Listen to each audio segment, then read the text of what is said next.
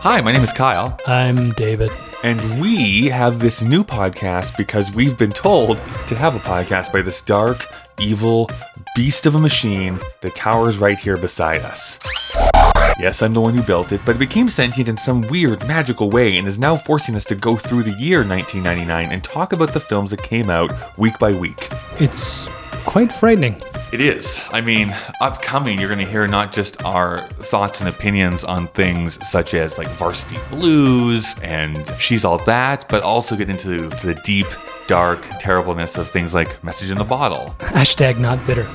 That- That's right. We are going through 1999 and will hopefully prevent the apocalypse. Future episodes will include films like The Matrix, Office Space, Magnolia, Fight Club, American Beauty, South Park, as well as Star Wars Episode 1. And we're going to try and figure out if these films still remain culturally relevant, what does it tell us about the culture of the 90s, and basically, do they still hold up? You know what'll be interesting, Kyle, for all of us to listen to is whether we can get over our own biases. Uh, the quick answer, spoiler alert, is no. Great. So don't listen to our podcast because you've already gotten the answer.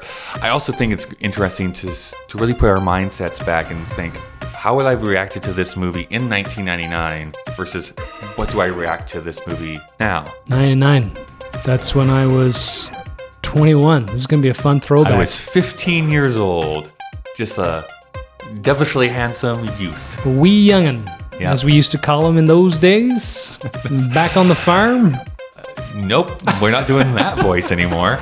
It's Kyle and Dave versus the machine. You can subscribe anywhere you get podcasts. So subscribe now and we can party Like it's 1999. We do not have the rights to that song, so pretend it's playing right now.